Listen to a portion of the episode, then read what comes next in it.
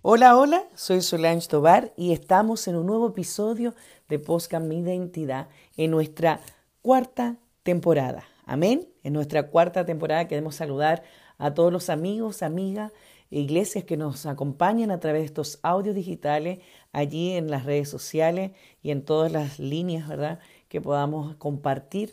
La verdad que estamos muy contentos, estamos muy agradecidos de lo que Dios ha hecho a través de estos audios que enseñan de una forma simple y sencilla, pero que quiere llegar directo a tu corazón. La verdad que muchos de los jóvenes que nos siguen eh, nos hacen su comentario después al, oírlo, ¿cierto? Al escucharlo y nos quedamos bastante tranquilos y nos quedamos bastante felices de poder eh, recibir, ¿cierto? Recibir ese comentario, recibir esa apreciación y, sobre todo cuando te ponen ahí, pastora, qué lindo, gracias, lo necesitaba. Porque siempre es necesario, ¿cierto?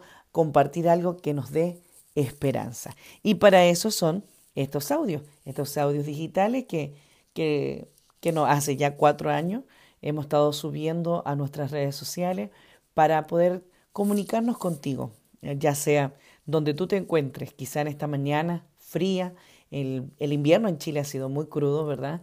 Y ahí en tu trabajo, en tu casa, camino quizá a la universidad, aquellos que ya salieron de vacaciones, felicitarles por, por las vacaciones de invierno y tantos lugares que te puedan encontrar también en esos países cálidos. Hay 17 países que nos están escuchando eh, constantemente y estamos eh, muy agradecidos y nos sentimos tremendamente honrados de que sea así. Esperamos seguir siendo de bendición hasta que Dios no nos dé un nuevo proyecto o una nueva manera, ¿verdad?, de seguir conectados con ustedes. Bueno, en este episodio número 10 quiero traer como título Por mil intentos más. Escucha bien aquellos que están anotando, por mil intentos más. ¿Sabe por qué? Porque Dios no se equivoca cuando coloca ciertos proyectos, metas, sueños en nuestras vidas. Amén. Y bueno, en este tiempo hemos estado apartados, hemos estado un poquito desconectados de las redes sociales, incluso estamos tratando de ponernos al día con los grupos WhatsApp, con todos los mensajes que nos llegan. Y, y hemos estado apartados buscando de esa profundidad del Espíritu Santo, buscando de, de eso nuevo que el Señor siempre tiene cada mañana. Y la verdad que este título me lo entregó a mí. Sigue intentándolo, ¿verdad? Por mil intentos más. Porque cuando es de Dios, créeme que Dios no se equivoca en lo que te vaya a enviar a hacer, en lo que quizás ya te envió a hacer o lo que Él está, ¿cierto?, destinando para ti como su plan perfecto en la vida de cada uno. Ahora, cuando llegamos quizá a ese proyecto, cuando llegamos quizá a esa circunstancia, cuando llegamos quizá a lo que queremos llegar, ¿verdad? A veces pensamos naturalmente que podemos llegar a, e, a, esa meta, digámoslo de esa manera, de una manera, ¿no? De una forma. Pero en el camino nos vamos a encontrar con circunstancias diferentes que quizás, escucha bien iglesia, quizás debemos tomar diferentes estrategias. Y esa es una de las cosas que el Señor me hacía notar en esta semana que he estado en comunión con Él. Y es porque tantos viajes que he realizado en mi vida, desde niña, porque me crié en otro país, ¿cierto? Me crié en Argentina, al ladito de Chile. Amo esa ciudad, amo ese país, porque es mi país de crianza, a pesar que he nacido en Chile. Amo también, eh, ¿cierto? Chile, porque es mi, es mi origen, es mi identidad. Y, y así Después, ya adulta, casada, viví en Ecuador y después me tocó vivir en Estados Unidos el año 2016. Y ahora, nuevamente, volvemos, ¿cierto?, a Estados Unidos.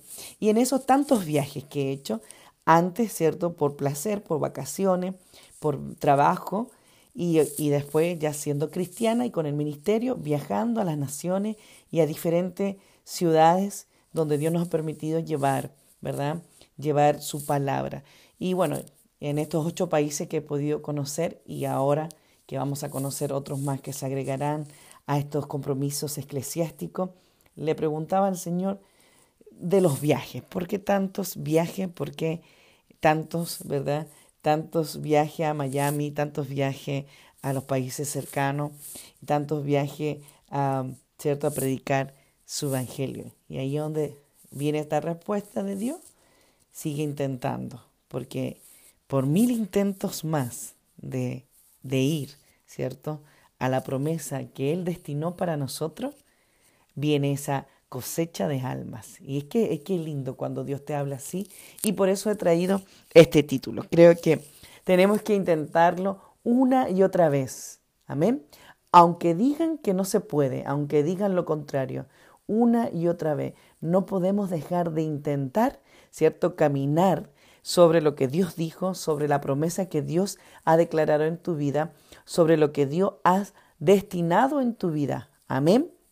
Porque muchos se levantarán quizá en contra de uno o en contra de tuya, pero si tú vas con este poderoso gigante, sea la circunstancia que vivas, estés en la carrera equivocada incluso, o estés quizás caminando en vez de vez hacia adelante, sino hacia atrás, estás retrocediendo, Dios siempre estará con nosotros. Lo importante es aquí, iglesia, que debemos intentarlo una y otra vez si es necesario. Y por eso esta mañana le he puesto como título a este episodio número 10, por mil intentos más. Amén. Y tengo tres ejemplos que son hermosos que vamos a estar compartiendo, así que saque el lápiz ahí y vamos a leer inmediatamente Hechos. Hay una historia de Pablo que a mí me encanta. Aquí cuenta el capítulo 14 de, de Hechos, cuando Pablo es apiedrado en Listra. Aquí el escenario es bastante interesante porque el escenario, ¿cierto?, de Pablo es, Pablo iba de ciudad en ciudad evangelizando, ¿cierto?, predicando su evangelio, formando discípulos, levantando iglesia y en esta ciudad en particular, ¿cierto?, vienen e inician visitando, y a mí me llama, esta es la curiosidad que tengo, visitando esta ciudad, eh, hablando de Listra, ellos están mirando ¿cierto? Están ahí ministrando y de repente aparece este hombre que está imposibilitado de los pies de nacimiento y lo primero que pasa en Listra, ¿verdad? En esta ciudad es los milagros, esas sanidades que a través de su Espíritu Santo podemos vivenciar y compartir con, ¿cierto? Con todo aquel que cree en este Salvador del mundo. Y cuando va desarrollándose la circunstancia de esta ciudad, ¿cierto? Está estas sanidades, está, está junto Bernabé, la gente lo, eh, lo idolatra, ellos traen esa eh, humildad y esa sencillez de, de rajar, ¿cierto? Sus vestidos, haciéndoles saber que no eran, ¿verdad? Eh, su ropa, cuando ellos rasgaron su ropa, ¿cierto? Eh, dando y haciéndole saber a la multitud, ¿cierto? Que solo ellos eran instrumentos en el Señor. Y, y sabe lo que me llama la atención, que en este escenario de la sanidad, en este escenario de una ciudad nueva, de la evangelización de Pablo, ¿cierto? Con, con, su, con su amigo, ¿verdad? Con su compañero aquí de, de milicia, hay un, hay un escenario dificultoso, ahí empiezan a levantarse contra ellos, ¿verdad? Y, y en el capítulo 14, versículo 19 dice que vinieron unos judíos, ¿cierto?, de Antioquía y de Conio, que persuadieron la multitud y habiendo apiedrado a Pablo, mire lo que hicieron con Pablo, le arrastraron fuera de la ciudad pensando que estaba muerto cuando se levantaron contra él, cuando se levantaron sus corazones, ¿verdad? Eh, viendo lo que ellos lograban, lo que ellos movían cuando estaban en una ciudad, a Pablo lo arrastraron, lo apedrearon, lo lastimaron, le dañaron. Y aún así, dice que los discípulos lo rodearon, lo levantaron y dice que al día siguiente salió Bernabé para Derbe, o sea, y volvió a entrar a la ciudad. Y eso me llama la atención. Aquí en la ciudad de Listra eh, tenemos un escenario complejo para Pablo. Empieza bien con los milagros, ¿verdad? Empieza con este eh, dime y te diré, con la gente, con, la multitud que los rodeaba. Em, eh, termina con este dolor inmenso, lo que imagínense lo que es ser apiedrado, nunca de nosotros aquí lo hemos vivido. este dolor inmenso que se ha arrastrado por las tierras, quizás con piedras, quizás cuantas cosas, fuera de la ciudad. Incluso ellos pensaban que estaban muertos, pero aquí me llama la atención y es como lo primero que el Señor me ha entregado esta mañana, es que Pablo, a pesar del dolor, a pesar de, de lo que hicieron con él, a pesar de esta multitud que lo apiedró y lo dejó fuera de la ciudad, dice que sus discípulos lo rodearon, él se levantó y volvió a entrar a la ciudad al día siguiente. Y dice que salió con Bernabé para Derbe. O sea, aún en este escenario que es, que es triste, que es doloroso, ¿cierto? De Pablo, él volvió a intentarlo. ¿Y sabe para qué? Para seguir anunciando las buenas noticias en esta ciudad y en, otro, en otras, ¿cierto? Que el Señor ya le había enviado. O sea, qué importante, ¿verdad? Poder estar atento a las circunstancias y a las cosas que nos puedan pasar, pero que no desenfoquemos nuestra mirada, ¿cierto? Nuestro compromiso de las cosas de Dios. Porque a pesar de esto, ¿cierto? Pablo, a pesar de, de la golpiza, a pesar de, del dolor que podía sentir físico, incluso espiritual, haberse dañado espiritualmente, haberse dañado emocionalmente, él volvió a entrar a la ciudad de Listra. Qué tremendo. O sea, siguió intentándolo. Y eso es lo que nosotros debemos pensar y debemos analizar, que debemos vivir muchas cosas de seguro eh, como cristianos, como hijos de Dios, incluso aquellos que aún no han aceptado al Señor, en la vida cierto natural, eh, secular, nos pasan diferentes circunstancias. Siempre va a haber algo que quizás nos detenga el paso y que nos podemos frustrar. Yo veo mucho eso eh, hoy en día, la frustración de la juventud, ¿cierto? Una, una juventud que nos cuesta perseverar, que nos cuesta mantenernos en el propósito, una juventud que, que, mm, que no ora, que le cuesta esta comunión con el Señor y que cuando las cosas no resultan a la primera vez, ¿verdad? Cuando no resulta como lo planeamos, cuando no resultan como hemos anhelado o quizás como queremos, viene esta frustración y dejamos de intentar, ¿cierto? De hacer las cosas que debíamos que hacer. Entonces, o a veces nos da tanto miedo los desafíos que el Señor pone en nuestras vidas que creemos a estas mentiras que la gente nos dice no se puede, no es para ti, no es así y yo te digo esta mañana, inténtalo una y otra vez. No te detenga. Sigue intentando aquello que estás viviendo, aquello que necesitas para alimentar tu espíritu. Nunca digas que no puedes, porque al que nos acompaña a nosotros es el Dios Todopoderoso. Y voy a un segundo ejemplo. Vamos rápidamente para que no se nos vaya el tiempo al ejemplo de una historia que es maravillosa, pero yo te voy a, tomar tres puntos nomás de esta historia que tiene que ver con el profeta, ¿cierto? Eliseo y la tsunamita. Qué tremenda, esta historia es maravillosa, ¿cierto? Ella siempre lo acogió, ¿cierto? Le, le, atendía a, su criado, al profeta, y en eso, ¿cierto? Eh, Eliseo quiso saber qué necesitaba esta mujer, qué necesitaba, qué añoraba esta mujer. Bueno, por la misericordia de Dios y a través de la presencia de su Espíritu Santo, ¿verdad?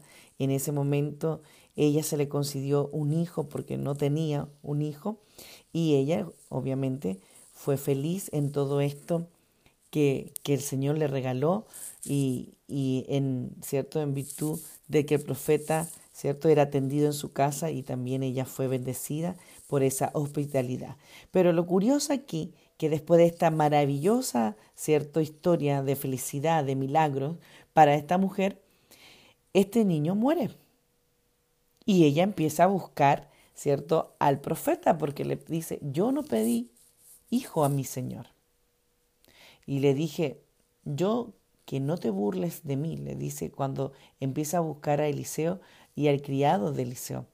Entonces, a mí aquí me llama la atención la estrategia. El escenario era el escenario de la muerte, era el escenario donde había una, una recompensa, una promesa de Dios para esta mujer, había un milagro, ¿verdad?, a través de su hijo, y viene esta muerte, esta mortandad, y, y, me llama la atención la forma que Eliseo va a esta mujer y va a su hijo para, ¿cierto?, para que el hijo pueda ser tomado y eh, eh, en el fondo lo que hace Eliseo y el Señor es que Él cobra, ¿cierto?, vida. Y mire, Primero Eliseo envía a Gietzi, que es su, su criado, y le dice, versículo, vamos a leer Segunda de Reyes, capítulo 4, versículo 29. Entonces le dijo él a Geizim, ciñe tu lomo y toma mi báculo en tu mano y ve, y si alguno te encontrare,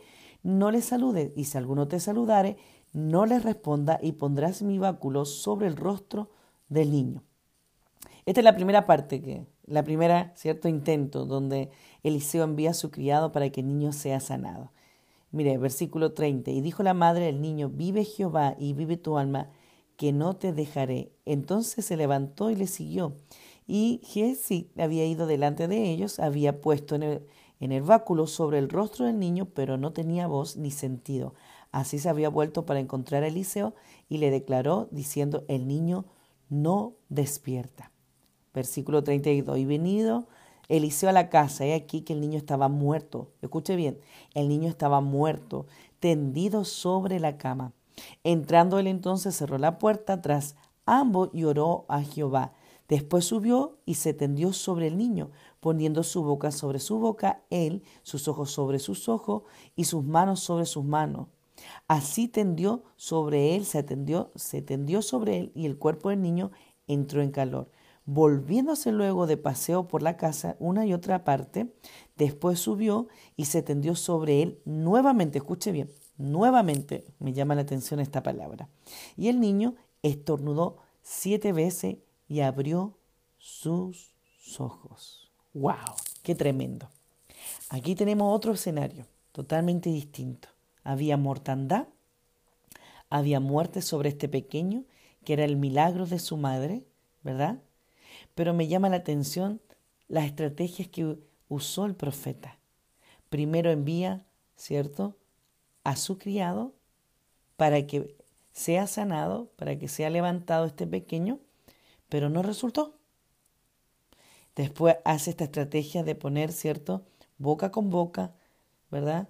Ojo con ojo, manos con manos, para que el niño entrara en calor. Después vuelve, ¿cierto? Volviéndose luego a pasar por toda la casa. Imagínese usted el, hecho, ¿no? El contexto de esto. Y, cómo, cómo debe ser haberlo vivido, ¿no? Dice que sobre él nuevamente se tendió de, sobre el niño. Mire, una estrategia súper, que si usted se lo cuenta a alguien, es como súper loco, ¿no? Y aún así, dice que el niño estornudó y abrió sus ojos. ¿Sabe? Aunque nosotros veamos muerte, aunque nosotros no veamos vida en nuestros proyectos, quizás en nuestros planes, en nuestra vida, en nuestro ministerio, quizás en las circunstancias que tú puedas estar viviendo. Sigue intentándolo, una y otra vez. Si, si las cosas no resultaron de una forma, con una estrategia, entonces nuevamente busca la nueva estrategia para llegar a ese proceso para llegar a ese destino, para llegar a ese propósito que el Señor sin duda ya escribió en el libro de la vida, para ti y para mí, aquellos que hemos podido aceptarlo, ¿cierto? Como nuestro único Salvador. Mire qué tremendo aquí. Los intentos, y así le he puesto aquí en mi Biblia, los intentos de Eliseo, ¿verdad? Los intentos de Eliseo y su estrategia para ver el milagro en el hijo de esta mujer de esta tsunamita, ¿verdad? Donde el Señor hace un milagro maravilloso eh, a través del profeta. Qué tremendo, varios escenarios. Primero, teníamos a Paulo en la ciudad de Listra, ahora Eliseo con esta mujer y su hijo, ¿cierto? Que había muerto, porque así lo declara la Biblia, y que sin embargo en las estrategias de, de querer cobrar vida, ¿cierto? A través del profeta, Eliseo hace varios intentos, nuevas estrategias, nuevas formas para llegar a este resultado glorioso para que el niño abriera sus ojos. Por eso es importante, iglesia, que a pesar de la circunstancia, a pesar de lo difícil, puedas seguir intentándolo por mil veces más. Amén.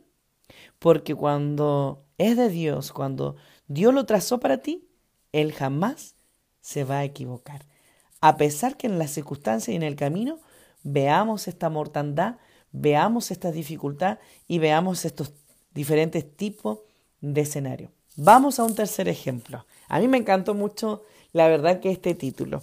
Pero vamos, vamos viendo rápido porque ya se nos está acabando el tiempo. En Primera de Samuel, capítulo 17, 18, bueno, ustedes saben que ahí está la historia de David y Goliat. Y es bastante larga y, podemos sacar muchas cosas, pero, pero vamos a sacar lo interesante de, esta historia, ¿verdad? Y, y a una de las cosas que a mí me llama la atención, de que David vence a Goliat, ¿verdad? Pero quizá naturalmente podía haber tenido miedo por lo que era y representaba, ¿cierto? Eh, este filisteo, ¿verdad? O por lo que la gente provocaba cuando se estaba generando esta lucha, esta, eh, esta guerra que tenían, ¿verdad? Y, y quizás podía haber tenido miedo por todo lo que aparentemente, visualmente, él se veía, pero a mí me encanta que David aquí él no dejó de intentarlo o no salió corriendo, ¿verdad? Cuando David escucha todo esto, eh, ¿verdad? De, de Goliat, ¿cierto? De este filisteo, de lo que estaba pasando con, con su pueblo, lo que estaban viviendo, él va, ¿cierto? Él se ofrece y acude. Yo estoy tratando de como de resumir, ¿verdad? Y ¿sabe lo que a mí me llama la atención de David? Primero es su actitud. Segundo, que no dejó de intentar por miedo que no se paralizó por lo que estaba viendo quizás sus ojos. Y cuando Saúl, ¿cierto?, preparó las ropas de, de David, ¿cierto?, para que se probara y, y, fuera a la guerra, ¿no?, fuera a esta, a esta pelea con Goliat, ¿verdad? David dice, no puedo andar con esto, o sea, porque nunca lo practiqué, no estaba acostumbrado con estas ropas de guerra quizá, con estos trajes que le podían colocar, sino más bien dice que Estoy leyendo el versículo 17, perdón, capítulo 17, versículo 40. Dice que tomó su callado en su mano y escogió cinco piedras lisas del arroyo y las puso en su saco pastoril y en el zurrón que traía tomó una onda en sus manos y se fue hacia el filisteo. ¡Wow! Y mire, ¿podemos creer que podemos ganar una guerra de esa manera? ¿verdad? Es un escenario totalmente complejo. Yo creo que nadie cree, ¿cierto?, que en ese tiempo podía haber ganado una guerra de esa manera. Pero David dice que sabía que Jehová lo había librado de las garras del león, de las garras del oso, ¿verdad? Y él también dijo, lo declaró, me librará de la mano de este filisteo. Amén. Y ahí dijo Saúl, ¿cierto? David, ve que Jehová esté contigo. Ese es el mensaje más claro y más transparente quizá de esta mañana que me encanta porque su confianza no estaba en las fuerzas de él, su confianza no estaba quizás en el traje de guerra que debía usar para esta pelea, su confianza no estaba en su capacidad, sino en Jehová. Si Jehová lo había librado de las garras del león, ¿verdad? De las garras de los osos, que lo había, no, lo, no, no, no tuvo duda, no tuvo tiempo de dudarlo, ¿verdad? De que Jehová sería el que lo librara de la mano de Goliat, ¿cierto? De este filisteo.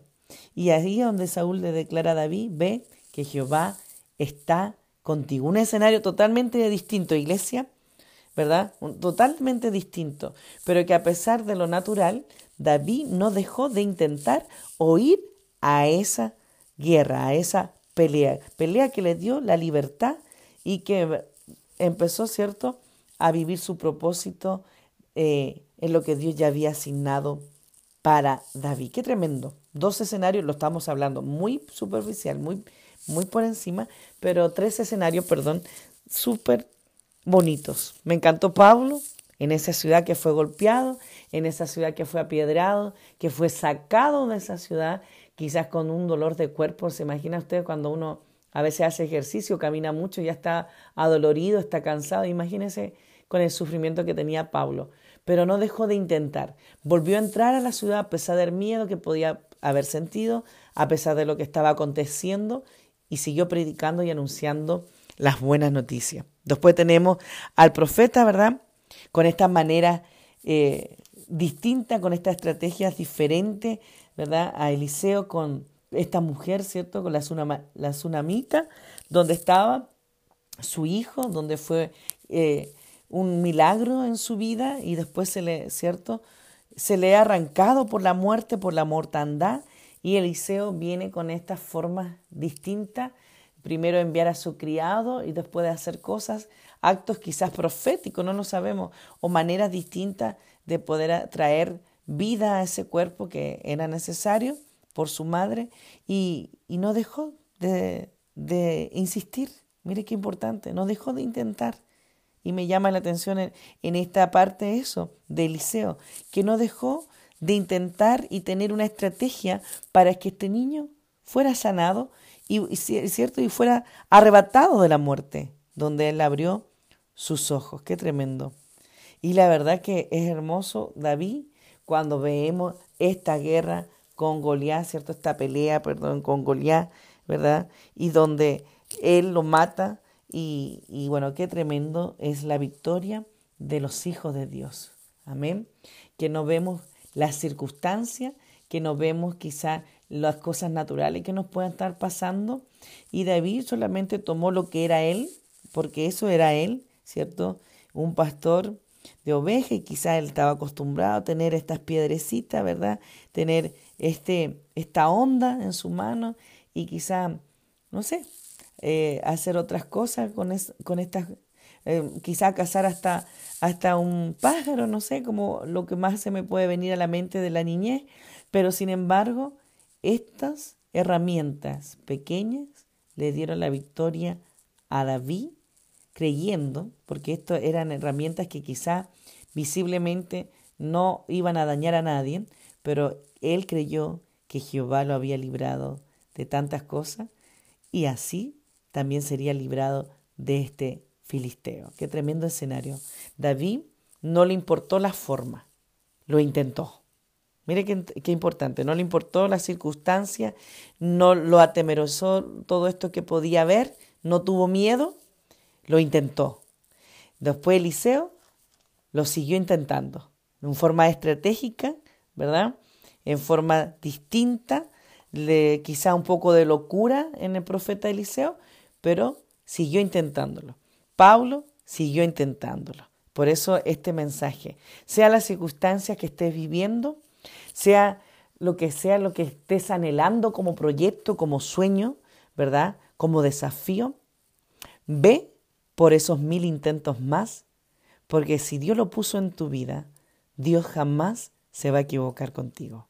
Inténtalo una y otra vez y nunca digas que no se puede, porque el que está contigo es un poderoso gigante. Amén. A veces no nos resulta nuestra manera o a la forma de pensar que tenemos naturalmente, ¿verdad?, de ver las cosas, sino que a veces habrán estrategias y formas distintas, incluso caminos diferentes de los que creemos, para llegar a ese proceso, para llegar a ese destino que el Señor trazó para tu vida. Quiero que cierres tus ojos allí donde te encuentras y vamos a orar al Señor. Gracias, Señor, por este episodio número 10 de estos audios digitales.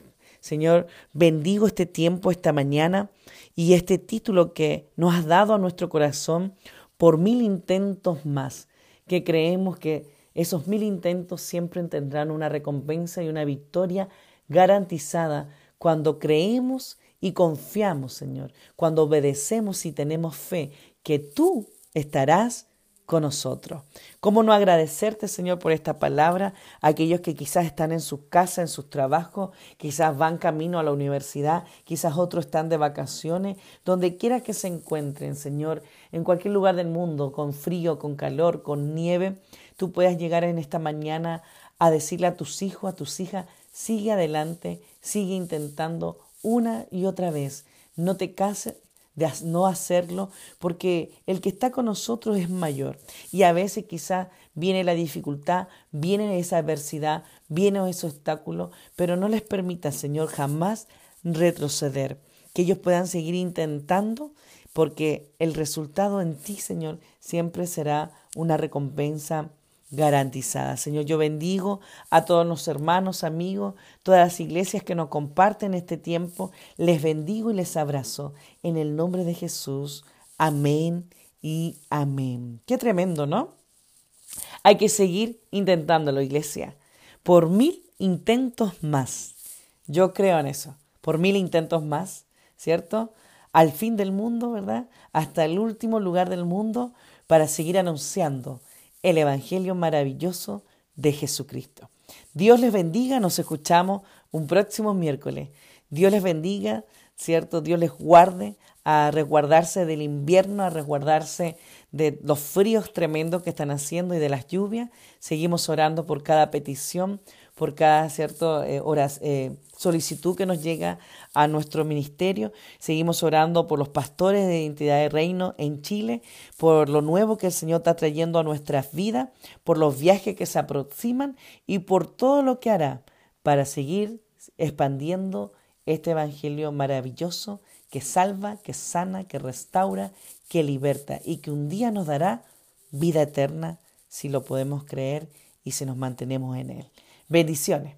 Bye bye. Chao, chao.